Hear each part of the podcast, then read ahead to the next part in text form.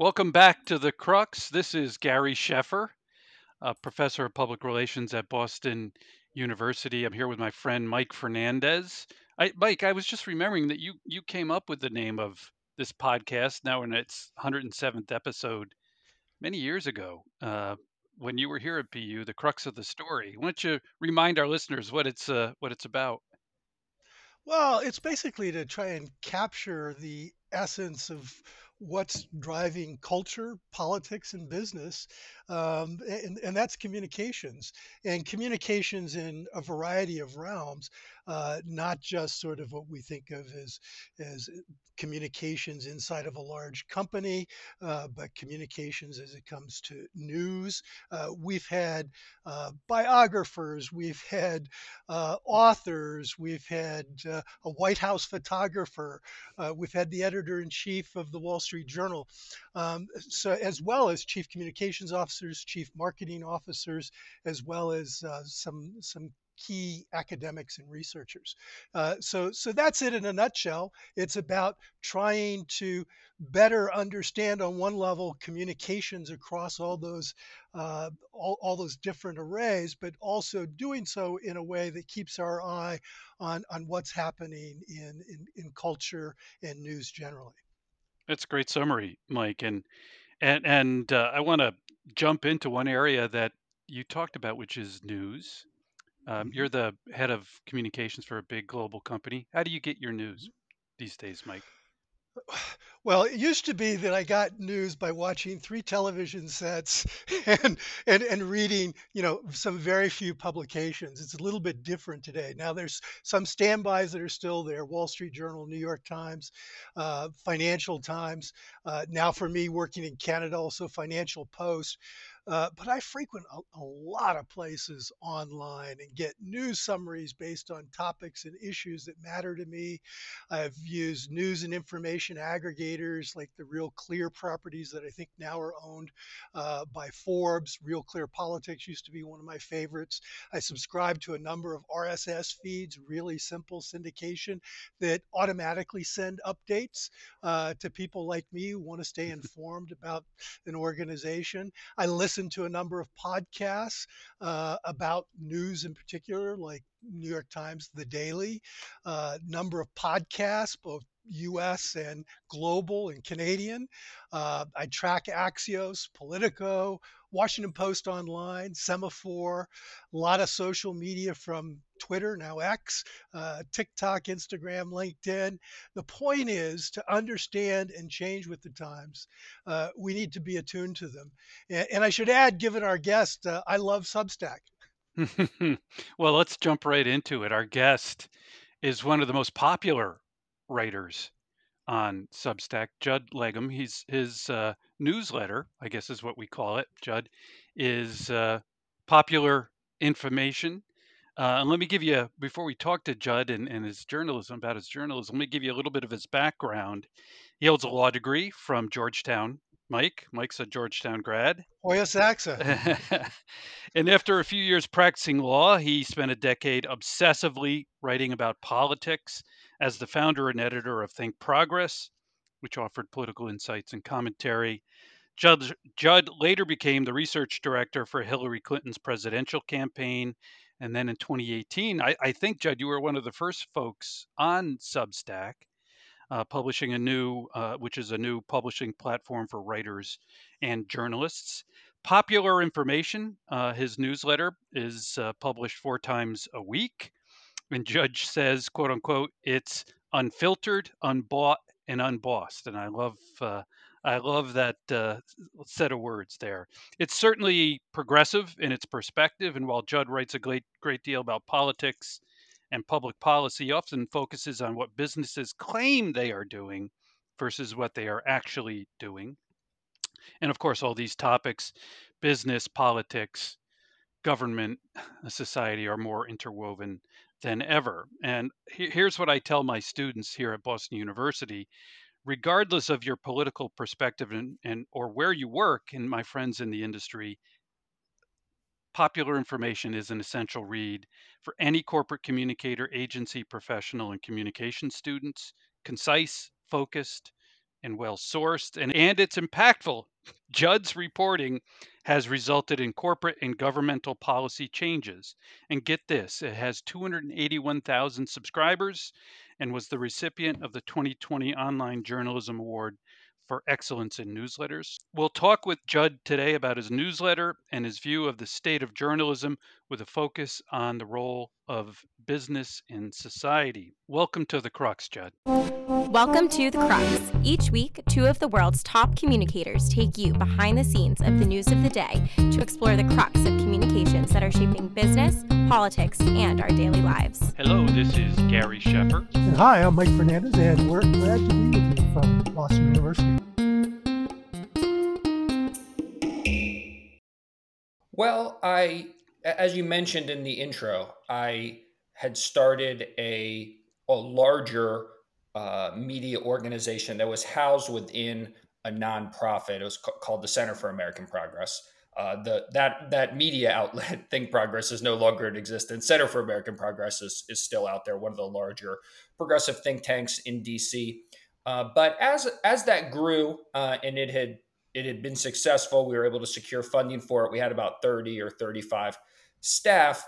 I found myself, uh, who I'm interested in, in reporting and researching and writing. All of a sudden, I was shuffling papers all day long and dealing with, uh, you know, administration, helping other people, which is which is rewarding in its own right. But I found that I wasn't doing what I felt passionate about. So I was looking uh, for something where I could get back into the nitty gritty of of this work uh, and have you know full independence to pursue the kind of stories that I wanted to pursue. Whenever you're a part of an organization, that puts constraints on you, different kinds of constraints, both explicit and implicit. So, yeah, as you mentioned, Substack was just getting started, and uh, there was a friend of mine uh, named Bill Bishop who who writes a newsletter about China, uh, completely different from mine. It's a it's a very uh, well respected newsletter, and um, he had he had I think he was the very first person. So I said, hmm, you know, Bill's a smart guy, and he seems to be doing this, so. Uh, maybe I would give it a shot, and so that that's really what I set out to do. Had no idea if it would work or if it would be a, a job, something that could support myself. Uh, but it, it has worked out well, and I really uh, enjoy uh, the freedom uh, of of being an independent journalist and, and working on the stories that that I think are important. Uh, Judd, welcome to the Crux and congratulations on the success of uh, Popular Information. Uh, the name, I think, gives us a clue what the newsletter's goals are, but where did it come from? Well, it came from a quote uh, from 1822 by James Madison, which is uh, a popular government without popular information or the means of acquiring it is but a prologue to a farce or a tragedy, or perhaps both that is sort of a fancy way of saying that democracy works and it functions when people understand what is going on. Uh, and that's and that's really what I'm trying to do. Uh, there's a lot of very very good political newsletters that are geared towards a very specific audience. A lot of people who live in the city where I do, in here in Washington D.C., and to serve their needs as a as a lobbyist or a government affairs person or a congressional staffer, I, I try to look at a broader lens and am trying to provide um, information that I think is important for the for the average citizen to know, and that's the reader that. I mean, I think there's a lot of people who are in DC and are in that world who probably end up reading it. But when I'm thinking about what topic to choose, that's who I'm thinking about is sort of the someone who is just an engaged citizen and what they might need to know about that they might not get elsewhere. Now, there's lots of information out there, and there's certainly lots in, in, in the news, even if, if we sort of consider what's happened in the last week. Um, how do you select the topics you write about?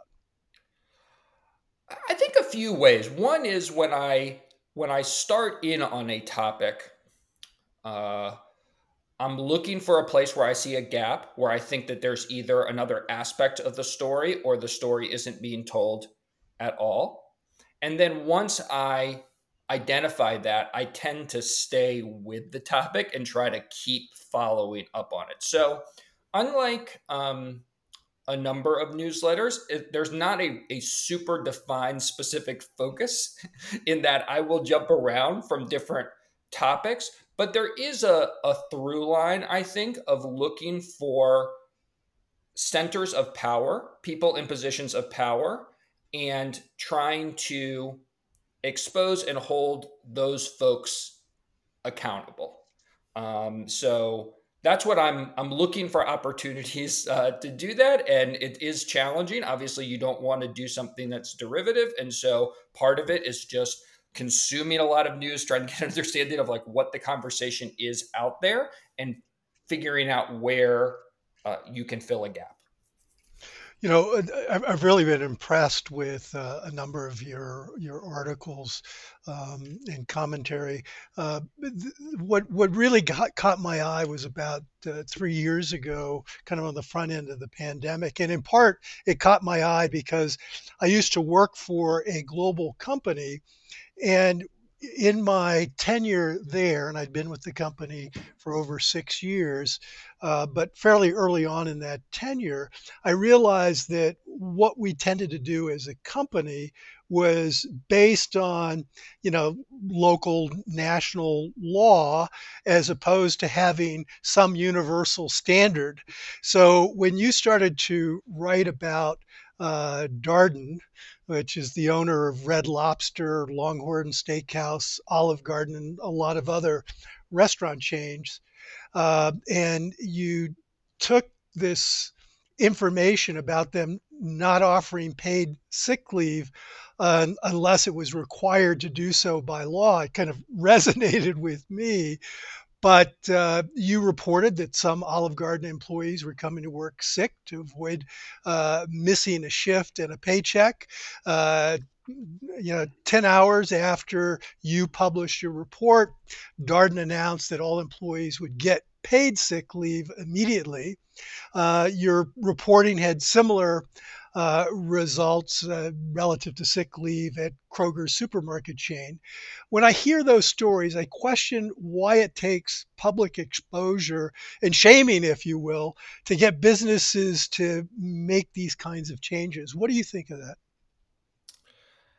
Yeah, it's an interesting question. Uh, obviously, ideally, you would just have people taking a broader look at some of these issues. I, I, don't think it's necessarily the case that that offering sick leave is going to, you know, I, I doubt that it's had a, a, serious impact on on Darden's um, bottom line.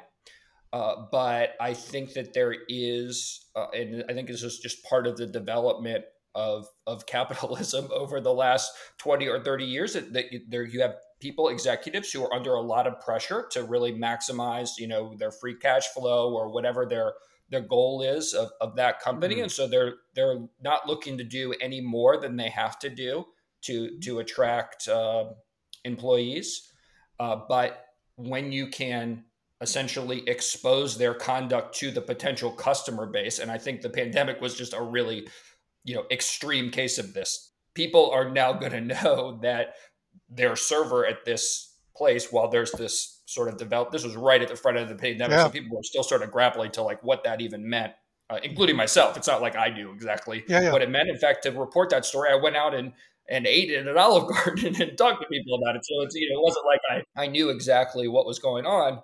Uh, but I did know that this was something that was, you know, emerging and going to be a concern. Once you expose other customer base, it takes a new perspective because now it's not just a, an issue of should we do the right thing, dollars and cents. There's another part of that scale, which is right. now we have a public relations issue. And what are the costs of people not coming to our restaurant because they now know we have those policies? Uh, and, and it, you know, it's not like you can go onto the Darden website and yeah, actually it, find out their sick leave policy. To report that yeah. story, I had to, you know, talk to people, and part of the reporting process was really talking to people all across the country because you got to figure out, well, what is the policy? Finally, I realized.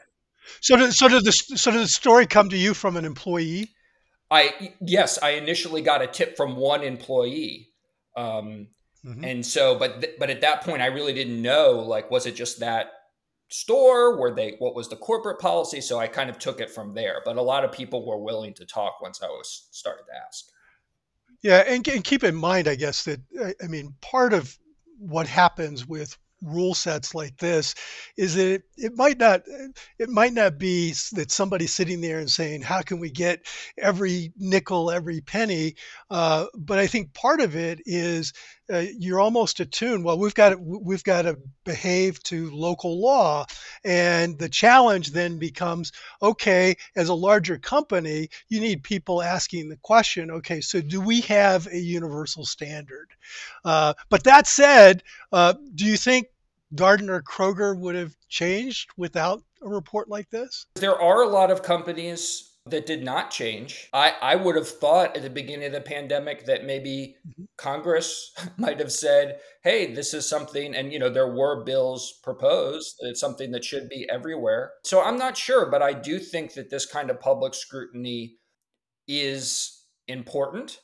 Uh, but I also think that the ultimate solutions to these problems are really not going to be uh, solved by kind of this sort of one-off reporting like I do. Um, they're a window into a larger problem, and they generally involve uh, systemic solutions. But I think if you looked at the overall cost-benefit analysis, these folks who who we you know were referring to and still are essential employees, it'd probably be best for everyone if if they don't come into work into work sick because uh, they're they're making other people sick. That they're have the, the people who do have the paid sick leave are missing work. You know, probably be better to to avoid all of that. But but yeah, I do think it's it's important. It's I think think it's an important driver, but also not the ultimate solution to these things. So, Judd, this uh, y- we had two members of the New York Times, two journalists from the New York Times on last week talking about business language. It was sort of fun, but it was sort of serious, and and we talked about shrink, the word shrink, in in retail operations, and it's been in the news quite a bit. And you've written about it. Shrink is, uh, I hope this is uh, the best definition I can find. It's like products that leave the store without getting paid for, and they can leave through shoplifting, employee theft, and other means. So this has been reported uh, in the broader media as a major problem, and some businesses are actually asserting on their earnings reports their financial reporting that it's dampening some of their financial results. And, and so you've written about this. That led in California Governor Ga- Gavin Newsom to announce a $267 million plan to fight what he called organized retail crime. That to me implies two things that shrink was a major problem for retailers in California, and two, it was largely caused by shoplifting. At least that's my takeaway. However, after Newsom's announcement, you investigated retailers' claims about the actual size of the shrink problem. What did your investigation find? A few things. One, if you look at overall shrink, which by the way, mostly isn't shoplifting, most of it is either through just internal control problems like they're just not sure what happened to this because there was the box was supposed to be there and now it's not there or employee theft. So most of it is not outside people coming in taking stuff. But it's it's really stayed about the same uh, according to their own numbers is about 1.4% of of sales for a decade or more. Uh, so you know you we're hearing a lot about this you know explosion in in organized retail crime and shoplifting. Uh, and certainly, I don't want to diminish it. it people are breaking the law. Mm-hmm. Uh, the, we have laws. Laws are are important. But as far as a narrative that this is a new big problem that requires huge multi hundred million dollar investments, the the, the evidence really isn't there. And then, actually, if you try to break it down into organized retail crime, um, these the the trade organizations that represent retailers have stopped even trying to estimate what it is. They have no estimate. They're relying really on on anecdote and a lot of the it's unclear whether a lot of the things that you know they're that are being proposed to combat this, like longer prison mm-hmm. sentences or reducing the amount that needs to be stolen for it to be considered a felony, are really going to be effective in combating it. So that's really what I've tried to to highlight through some of my reporting. Not very popular line of reporting, I will add. I get a lot of people who who uh, you know, see shoplifting and their um, in their cities, and they write into me and say, "Hey, you've got this totally wrong. This is a huge problem." You know, it, I guess it's up to everybody to decide whether it's a problem, but I do think that a lot of the coverage takes these claims at, at face yeah. value. So I, I'm trying to take a, a little more of a critical eye to uh, to the coverage. Well, speaking of that, so I after I read your piece uh, on shrink and, and, and how you've just described it, I went to the San Francisco uh, paper, the Examiner, and how they covered Newsom's Governor Newsom's announcement about this program.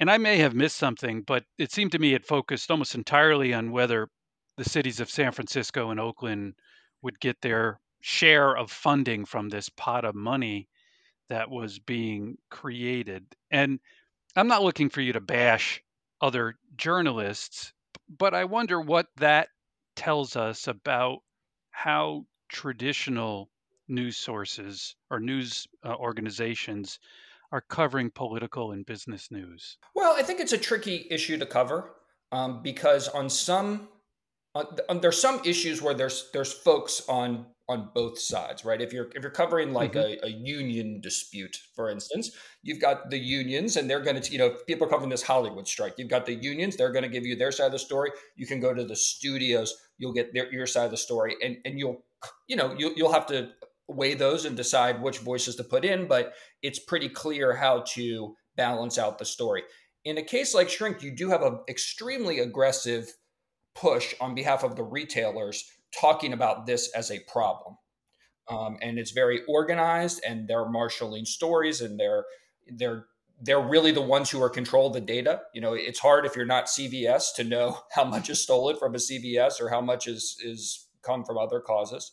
And there's really no one on the other side who's saying, uh, yeah, this isn't a big problem. I mean, there's no there's no group necessarily. Maybe some criminal justice um, reform advocates, but they've got a lot of other things uh, going on uh, to worry about as well. So I think that's part of the problem is that you've got information that's coming in a very sophisticated way um, where people understand how the media works, what reporters need. There's not really necessarily a countervailing force. So if you're going to do that, you've got to kind of take it on, uh, take it on yourself.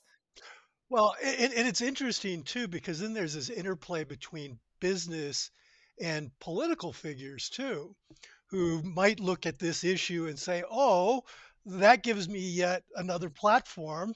I can go talk about this, and I can talk about how do we fix this." Yeah, and, and as a politician, being tough on crime has always been a very effective place to go. So there's no incentive for Newsom or any other politician to to question these things.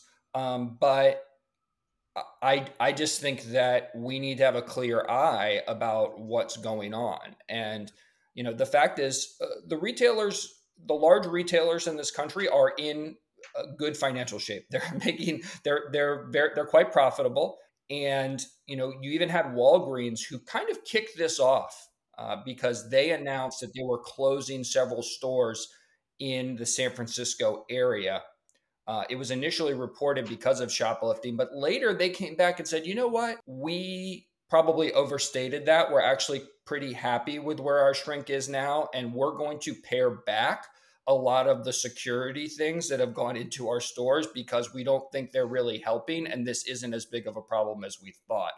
So, you know, I think that it's a more complicated situation, and that we even if it's not uh, one good thing about me is I'm not running for office. I don't have to worry about whether being tough on crime is a is a good uh, political position, or even really if my you know I think I have some readers who appreciate the coverage and others who don't, but I don't have to worry about it too much because I'm diversified. So that's that's what I like about this position is I you know, I write what I think about is important, and sometimes that's you know uh, the popular thing, sometimes it's not. But I don't, I, you know, I it's it's all the same to me. But you have run for office, Judd. Yeah, I, I have, and that's why I that's why I got out of that because it's a tough, it's a very tough thing to do. So so so so so what did you run for? I ran for state delegate. Um, this was when I was practicing law, and about uh, it was you know well 2010 was the election, but you know it's a couple year uh, process. So I learned a lot from that. You know, I locked, knocked on a lot of doors and talked to people and kind of I think I think back on that time a lot. But yeah, mm-hmm. uh, what I one thing I realized after I lost was that like, hey, uh, I don't like trying to figure out what people want to hear. Uh, you know, I don't like trying to be popular um, broadly. I'd rather and, and, be someplace and, where I can say just say what I think. And did you and, and, did you think about running yet again for another office? Not too long. You know, I, I, was really into it. I was really into it when I was yeah. when it was happening. Uh, you know, I was really like I really wanted to win.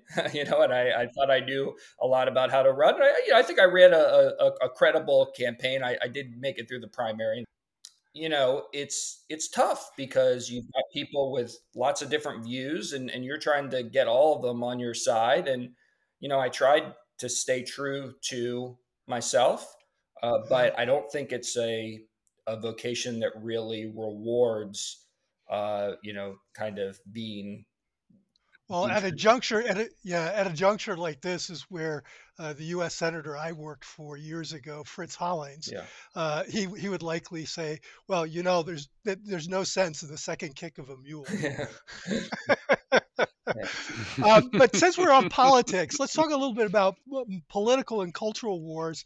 Um, you've you've reported uh, on uh, the book bans in Florida with Governor Ron DeSantis and with public libraries and schools and the like. Uh, you were among the first reporting the details how these uh, bans really misre- misrepresent uh, the books uh, and the authors. Um, so, does it frustrate you that more journalists uh, really haven't covered sort of the inside trick on this story in the sense that you know it's like we accept what people say on one side we accept what people say on the other side but that that really slightly it's not even it's not even a big investigative thing to try and understand what's actually in these books. Yeah uh, I, I don't think I'm frustrated by it. I, I think I understand. You know, I'm, I'm looking for stories like this because it's basically mm-hmm. a kind of story where uh, the complexity is part of what is trying to be, you know, kind of manipulated as far as how the mm-hmm. position, how the issue is presented to the public by politicians, and you know, people know you could say, "Hey, look, there's pornography in schools," and I think most people would say, uh, "Yeah, there there shouldn't be pornography in elementary schools," but it, it's very time consuming. It's not difficult. It's not a big investigative, you know, puzzle to un, unsolve uh, to solve, but it's time consuming to actually track down. Well, what is it that they are getting rid of, and what's in these books, and who is behind all these things. I think that tells you as much as the books themselves. And so, yeah, just that process. Um, I'm interested in it. I think that's. I, I think my my primary you know reaction is not necessarily frustration, uh, but I just think, oh, here's something. This is this is interesting, and this is something that you know I can maybe move the ball forward a little bit in, with this story and help people um, understand it a bit more. And I focus a lot on Florida. I've done I've done a few other uh, states as well, but I I think these local stories um, there's so much there. Even though you know I'm not a Florida Florida publication, and you know there's people who yeah. read in Florida, but most of the people are outside of Florida. But people have really connected with that story because one, it's going on everywhere, and it touches into this larger, you know, as you introduce this kind of culture war that's playing out across all different in all different kind of arenas. So yeah, well, it's like we we, we want to we want to keep our children safe on one level, but on the other, you start to wonder, okay, so what are we really protecting them from? You know, and there's a certain element that's about life. I'm, I'm, and I should confess up front, I'm one of those people that is like to wear the T-shirt that I'm with the band. B A N N E D, um, and uh, give us some of your the most egregious examples you think in terms of some of these books that uh, they've gone after. Oh, there's so many, but you know, there was one. I think one of the recent ones I wrote. Uh, I wrote. I wrote about. Uh, there was a book called Arthur's uh, birthday party. I think he's like a hedgehog or something like that. And uh, you know, it's just like an aardvark, right? yeah, aardvark. That's right. That's right. Aardvark. Uh, you know, and it's just this very. It's for very little kids. It's a very straightforward picture book about uh, an aardvark and some of his other animal friends having a birthday party. Um, at one point, one of the animals asks to play spin the bottle uh, and they they do play spin. The, they don't show anyone kissing or anything like that. They just are uh-huh. playing uh-huh. spin the bottle, uh, and that was you know challenged as as pornographic, uh, and yeah. so and, and and a lot of schools are taking these books off the shelves. Um, well, there are classics like Huckleberry Finn that yeah. show up on some of these lists. Yeah, and, and go ahead, Judd. No, I was just going to say, but I do think that there is you know, I don't know if there's really necessarily a huge impact that you know some students don't have access to to Arthur's birthday, uh, but it is a serious issue because I think a lot of these bands are really targeting uh, books that have representations of either you know minority characters mm-hmm. and their experiences or LGBTQ characters and their experiences. You know, librarians generally school librarians generally get into this business because they care deeply about children it's not a real easy way to fame and fortune yeah. you know these are people who are really just devoted their lives to just yeah. trying to expose yeah. kids to, to books uh, i think the last thing any of them are going to do is give them a book that is going to be detrimental to them uh, in any way so um, it, it's i think it's really unfortunate that how much librarians are being targeted uh, today. And so that's that's part of what motivates me to stay on the story is just thinking about them because i want the the facts about what they're doing what kind of books are being targeted um, to get out thank you for tuning in to this episode of the crux. On the crux we discuss the intersection of communications business and society. Follow us at The Crux on Facebook and Twitter. You can also find our episodes on SoundCloud, Spotify, iTunes, and on our website at thecruxpodcast.org. Now, let's get back to the episode. Okay. Uh, so, Judd, I'd like to focus our last few questions on some of the business reporting you've done, at least about companies.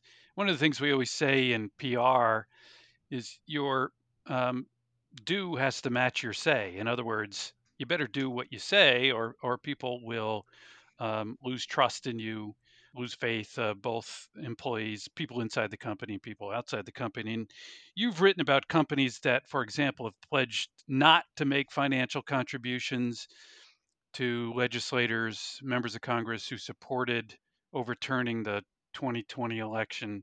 You've written about companies who celebrate uh, Gay Pride Month on their websites and in their marketing, etc., but who then donate to politicians who oppose equal rights for LGBTQ plus people.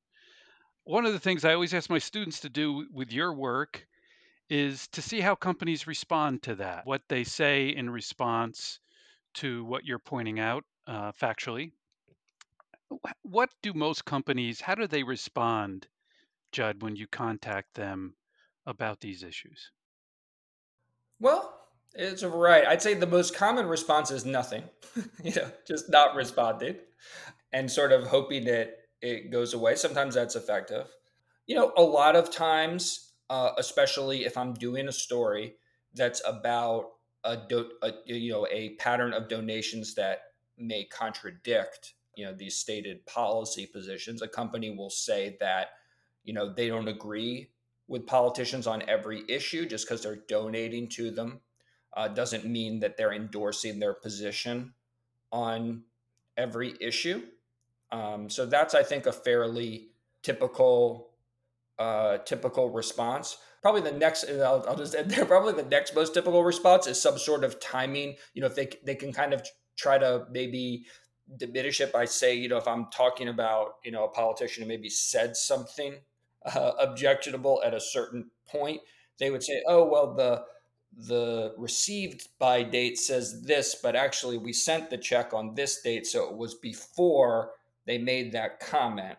That that's another fairly difficult one. So yeah, there's a lot of different different responses. Of course, occasionally uh, people will uh, actually say that they're going to change their policies.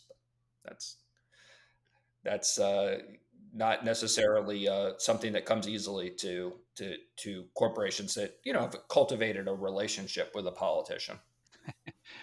so, Judd, you wrote this past week, kind of in this vein, about companies that say they're uh, they're helping to fight child hunger.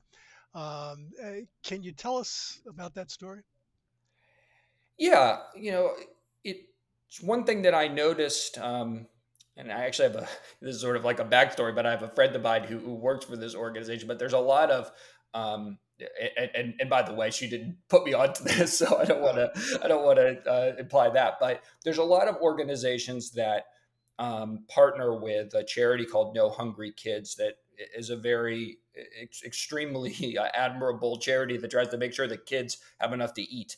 Um, and so there's companies like Citibank um, that partner with them uh, and and end up donating you know millions of dollars either directly or sometimes like Citibank has a thing where if you charge a certain amount, a percentage will be go back to this company. So you can feel good about using their card. Um, and so what this piece was about was that many of those companies, pretty much all of them, uh, through these trade organizations, principally the Chamber of Commerce and the Business Roundtable opposed uh, the extension of the expanded child tax credit, which was in place in 2021. And the reason why this kind of came to mind was we've now got the data of 20, we just got the data for 2022 of what happened to child poverty when they rolled this back. And it more than doubled 5% to over 12%. And, you know, that's a direct consequence of it not being extended. I believe the corporate lobbying campaign was was a very important part of that, uh, principally because the issue of the child tax credit did not used to be partisan. You know, it was actually one of if, if you go back and you look at George W. Bush's top accomplishments, you know, the list that his administration puts together, one of them is expanding the child tax credit. He about doubled it, I think, from 500 to 1,000 at the time because it had appealed to Republicans as part of kind of a pro-family um, policy. Obviously, also has also has appeal to, to, to Democrats as well. Um, so, but corporations really lined up against it, and and the point was that the impact on kids was exponentially higher. You know, billions and billions of dollars, millions of kids into poverty where they're going to face food insecurity versus large but relatively minor contributions to to these charities that are going after the same issue. Well, and you had made the point that Kellogg's had been supportive of this fight against uh, hung- hungry, this fight against hunger related to children.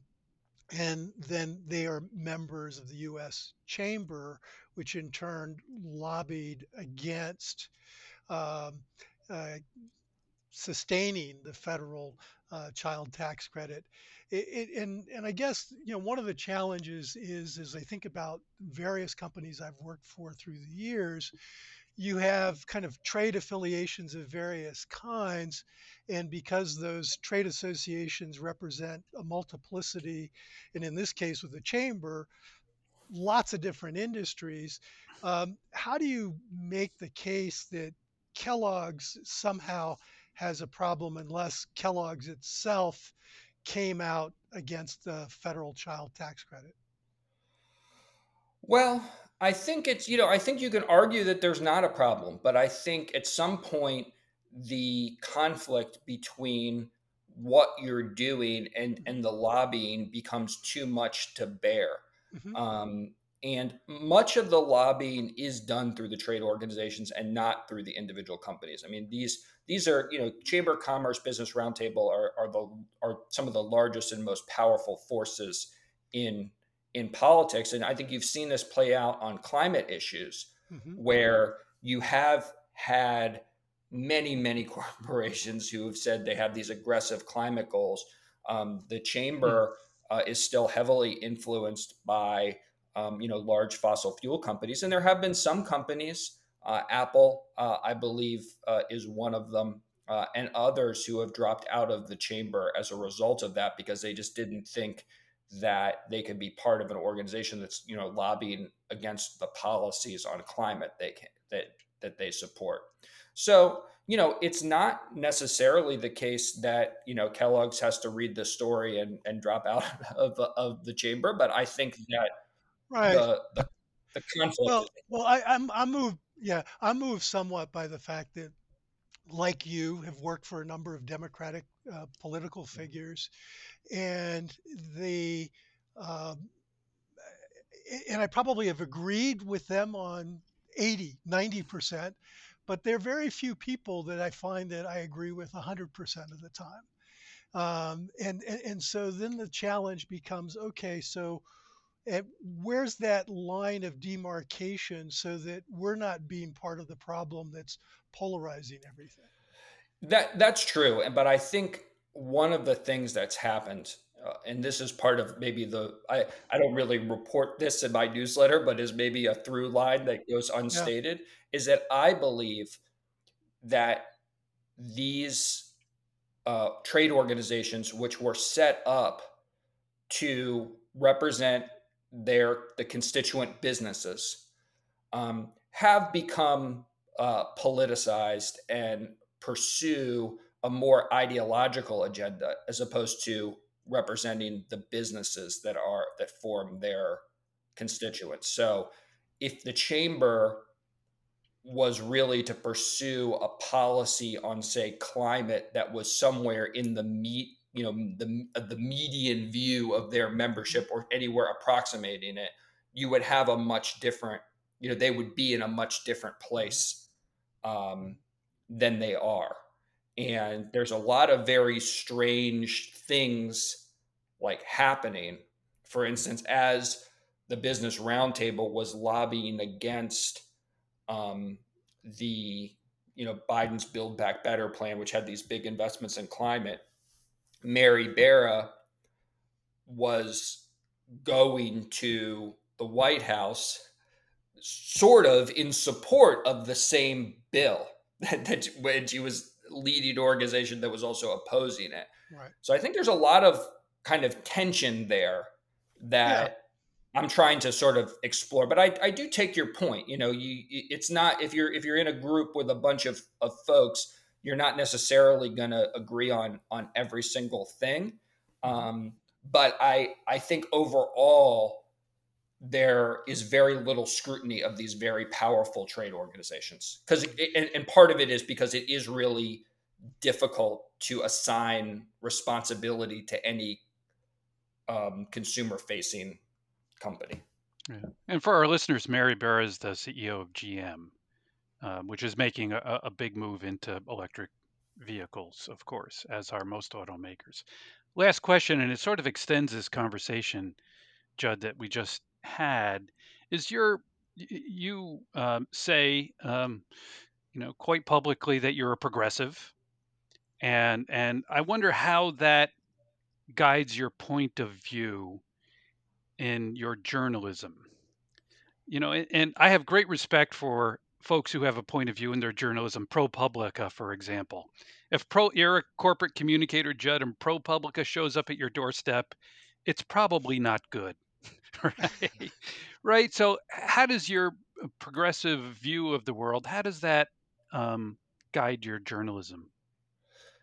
You know i think it guides it um, mostly through the topics that i select and the things that i think are important to cover. I think those are rooted in my political values um, you know once i get to a story though i, I do feel an obligation to present the facts to people and to seek out the the folks that I'm criticizing and, and at least give them an opportunity to to respond. And I'll generally print however long a response you know they want to provide, unless it goes you know unless someone's going to send me three pages or something like that. And they might. might have to cut it down, but. Um, but that's how I think it. That's how I think it guides it. You know, that's where you know my response to the you know, when I'm looking at the pandemic, I'm thinking about, okay, well, who are the people who are going to be impacted on this? Who who is maybe being overlooked? You know, I think that's a reflection of some of my kind of political sensibilities about who, you know,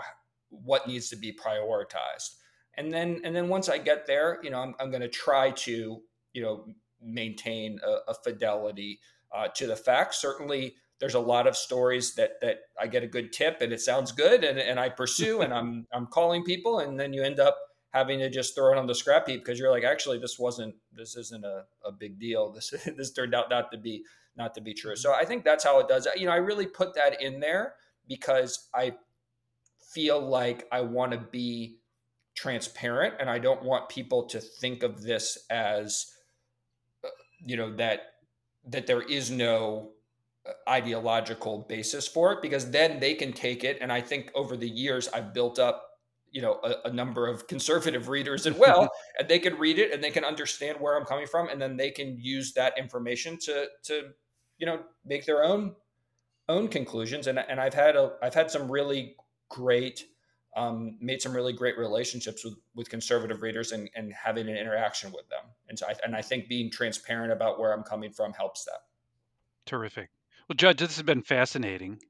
Uh, I'm a four day a week reader. I'm a, big fan. And as I say, I think it's an important work, um, particularly given the declining resources that we see in other areas of journalism, particularly locally, um, and creating news deserts, as they call them these days. So, Judd, how do people, if they want to find popular information, how, how might they find it? The easiest way is just to go to popular.info. Popular.info. Okay. Yeah. You can also go to popularinformation.com. I was able to acquire that a couple of years after I launched it, but I used popular.info still because I think that it is easy to remember. Excellent. And it's Excellent. distinct. Well, it's distinct. Thank you, Judd. And uh, again, thanks to our listeners. Mike and I will be back next week with another episode of The Crux of the Story. Take care. Thanks for listening to The Crux, and make sure to listen for our next episode. Follow us at The Crux on Facebook and on Twitter, and you can find our episodes on SoundCloud and on our website, thecruxpodcast.org.